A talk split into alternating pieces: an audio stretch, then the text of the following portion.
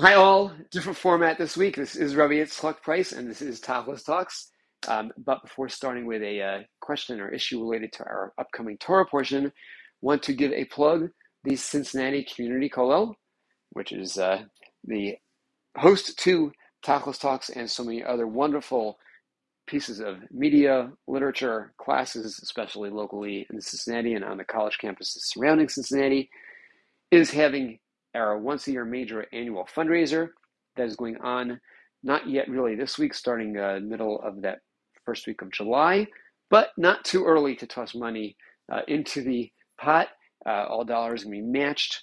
Generous support of our local Jewish Foundation and other very significant donors like the uh, Gerald and Carol Harris Family Fund towards Jewish Outreach that are joining up together and matching dollars that come in to help support the Kollel and support our outreach efforts, again, locally on college campuses and through mediums such as Tachlis Talks. So again, you can find the donate button on cincykollel.org, C-I-N-C-Y, that's short for Cincinnati, kollel.org, and uh, donate via that button. Um, just send me questions directly at tachliscoaching at gmail or just interest in how you can participate in that or in other Kollel elements, whether it's our fundraisers or more of our classes and media. I'll probably give one more pitch for this next week, and then that's it. I'm not generally giving uh, any fundraising pitches throughout the year. If you are hearing this message well after the uh, July uh, 2022 fundraiser, no problem. Money can still be accepted at that same cincykollel.org donate button. Or again, you can always still reach out to me with questions or suggestions or comments, concerns about any of the uh, podcasts or in general at tachliscoaching at gmail.com. On to an issue related to this coming Torah portion of Shalach. And again, for those of you in Israel, last week's Torah portion of Shalach, but a message that, as usual, is not restricted by time. The issue related to the spies at the beginning of our portion who go into the land of Israel and come back with a tragically negative report, a report that devastates the people, sends them into despair, has them give up their anticipated quest and longing toward the trek towards Israel, and as a result has them punished that they will not make that trek to the land of Israel. Commentaries discuss differ as to exactly where this went wrong. We find a common thread related to perspective. And I want to share a fascinating insight related to the name we give the spies. Meraglim is the common word used for the spies. But that verb, that term, does not appear anywhere in our Torah portion. When they're sent to see the land, Moshe sends them, the Hebrew is lasur or latur, to check out the land. The English word tour, probably related to this word, latur et aretz, to tour the land, to seek out the land, to see the land, and analyze, come back with a report.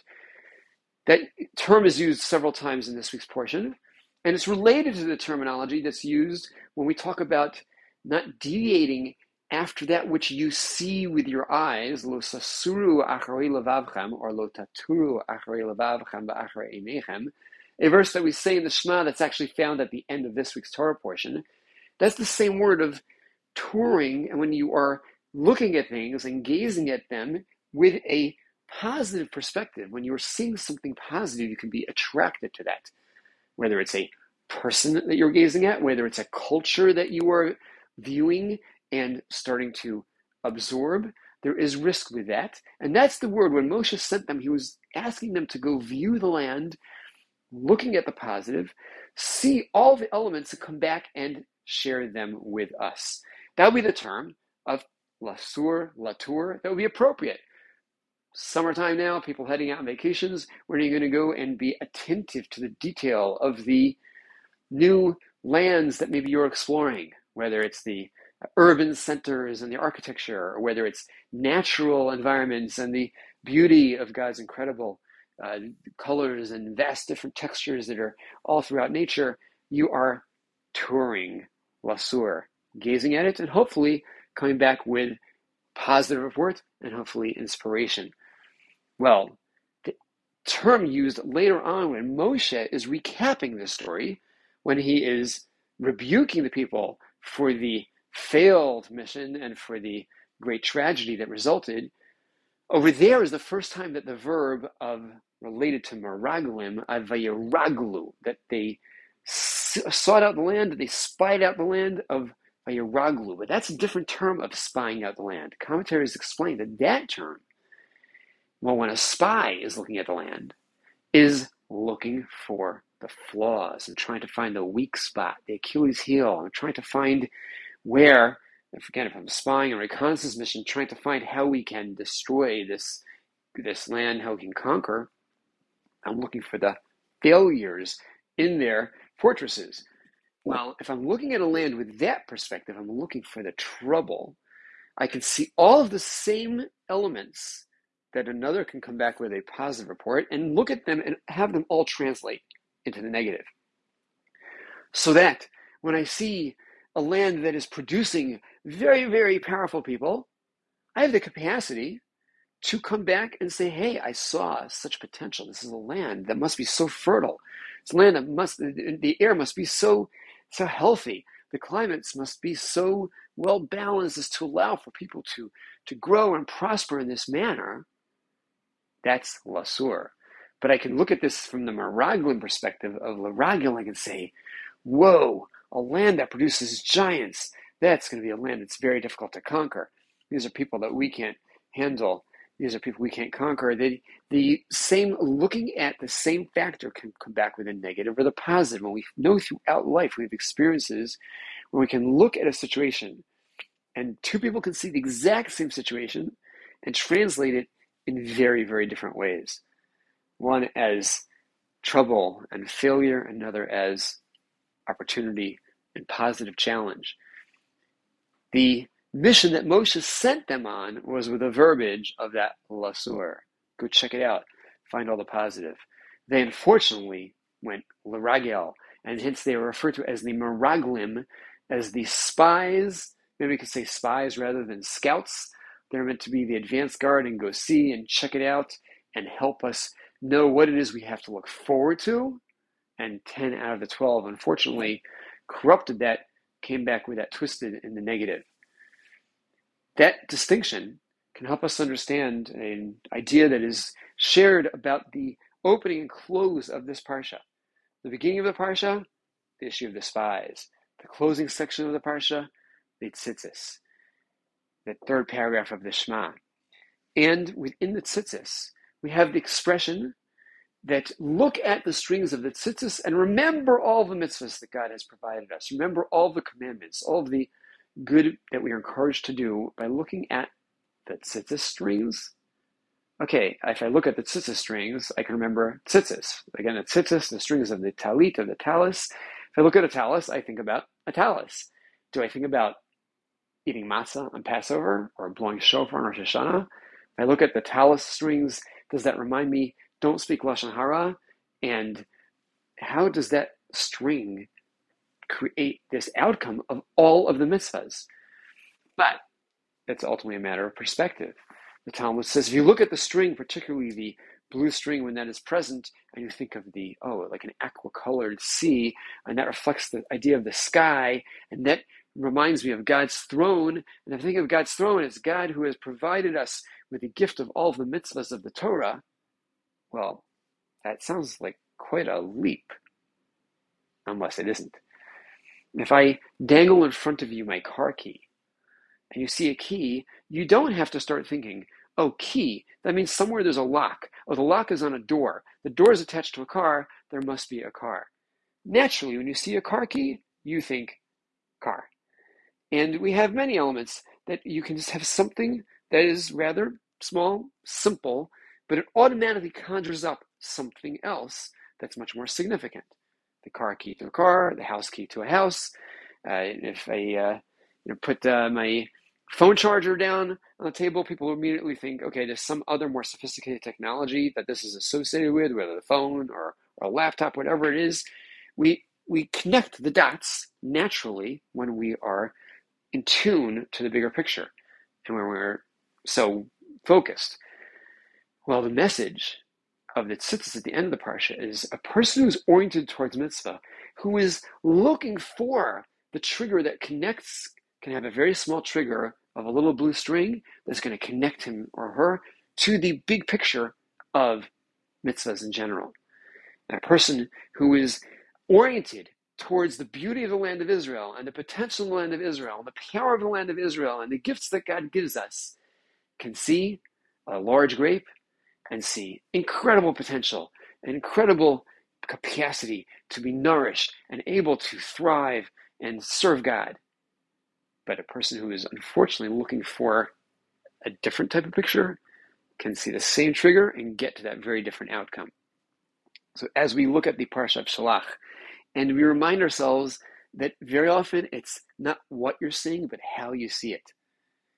Not the details in front of us, but how we put them together and what we do with the data that we are seeing. And we should hopefully take that to mind and realize that by shifting a little bit of our desire to see the good, we can be able to see the good. By shifting a little bit of our attitude of wanting to see potential, we can very often see potential. I'm going to share that I just one of those little reminders. Two days ago, I am traveling, and as if you are listening to this anytime in the spring or summer of 2022. Hopefully, by the time you're listening, it's not relevant. But the idea of canceled airline flights, that's just like the norm these days. Well, flight got canceled after I had to change airlines because of another factor. I end up on an airline that the 8, 10 a.m. flight is canceled and I'm put on an 8 p.m. flight. Well, that's kind of ridiculous. The next opportunity is 8 p.m. And immediately I check and there's an available seats on a 3 p.m. I was able to switch. I don't know why they did me the favor of specifically pushing me all the way to 8 p.m. originally, but okay. So I'm now on a different airline than originally planned and a very different timing than originally planned. But I have a rent a car that I have to drop off at the airport in the morning. So I've got several hours now in the airport and I am at gate 47 in Terminal B of um, the Newark Airport at noon when I was supposed to be on my way back to Cincinnati already um, much earlier. But sitting there. Hey, Rabbi Price. Young man comes over. Wow, Jason, great to see you. Jason was flying back from Israel. Jason was a student who had been a student of ours over here in Cincinnati, one of our campuses here, and had gone off to do some studying in Israel. And Jason was supposed to be flying back from Israel at a time that would have him not arriving in Newark until after I would have left back to Cincinnati. But his flight was actually bumped early. Go figure with that. Getting a message, their flight is several hours earlier than initially planned. And, and, this is just actually with not too much time to manage to quickly throw his stuff together and get a taxi and get to the airport and get on that flight, which he managed to do, thankfully. But he ends up flying up earlier than planned, and now, therefore, is waiting in Newark Airport for his flight that's going to leave from gate 47 after my flight leaves from gate 47 mid afternoon. His flight was going to be leaving later on toward evening, but he has a long way over because his flight came in too early. And we end up together and able to schmooze together for about an hour, and we got to learn some of the parsha together, and we were able to share some things that were relevant to his upcoming move to a certain city that I have some contacts in, and other elements that clicked in place that um, really I was thankful for that opportunity where just moments earlier I could have been looking at this as a real downer, and instead, hey, it was positive. Sometimes even before we see that positive, before and we yelled out, "Hey, Rabbi Price," if we're mature about this and recognizing that if we're looking for the positive, we can say, okay, you know what? Even time to relax in the airport and not be involved in the rush, rush. Sometimes we're just trapped in a situation that we can actually have to stop and relax and think a little bit, maybe do some studying, but not deal with the rush of life that is our general routine. Looking for the positive, we'll hopefully be able to find that positive. And we have the attitude of looking for the positive, looking to be lasur as arts rather than meragel. Not be like those meraglim who are looking at the same data and translating it into trouble, but wanting to see the positive and turn that into only positive energy and take that message that the tzitzis teach us it can be done. We can be oriented towards that and then find it.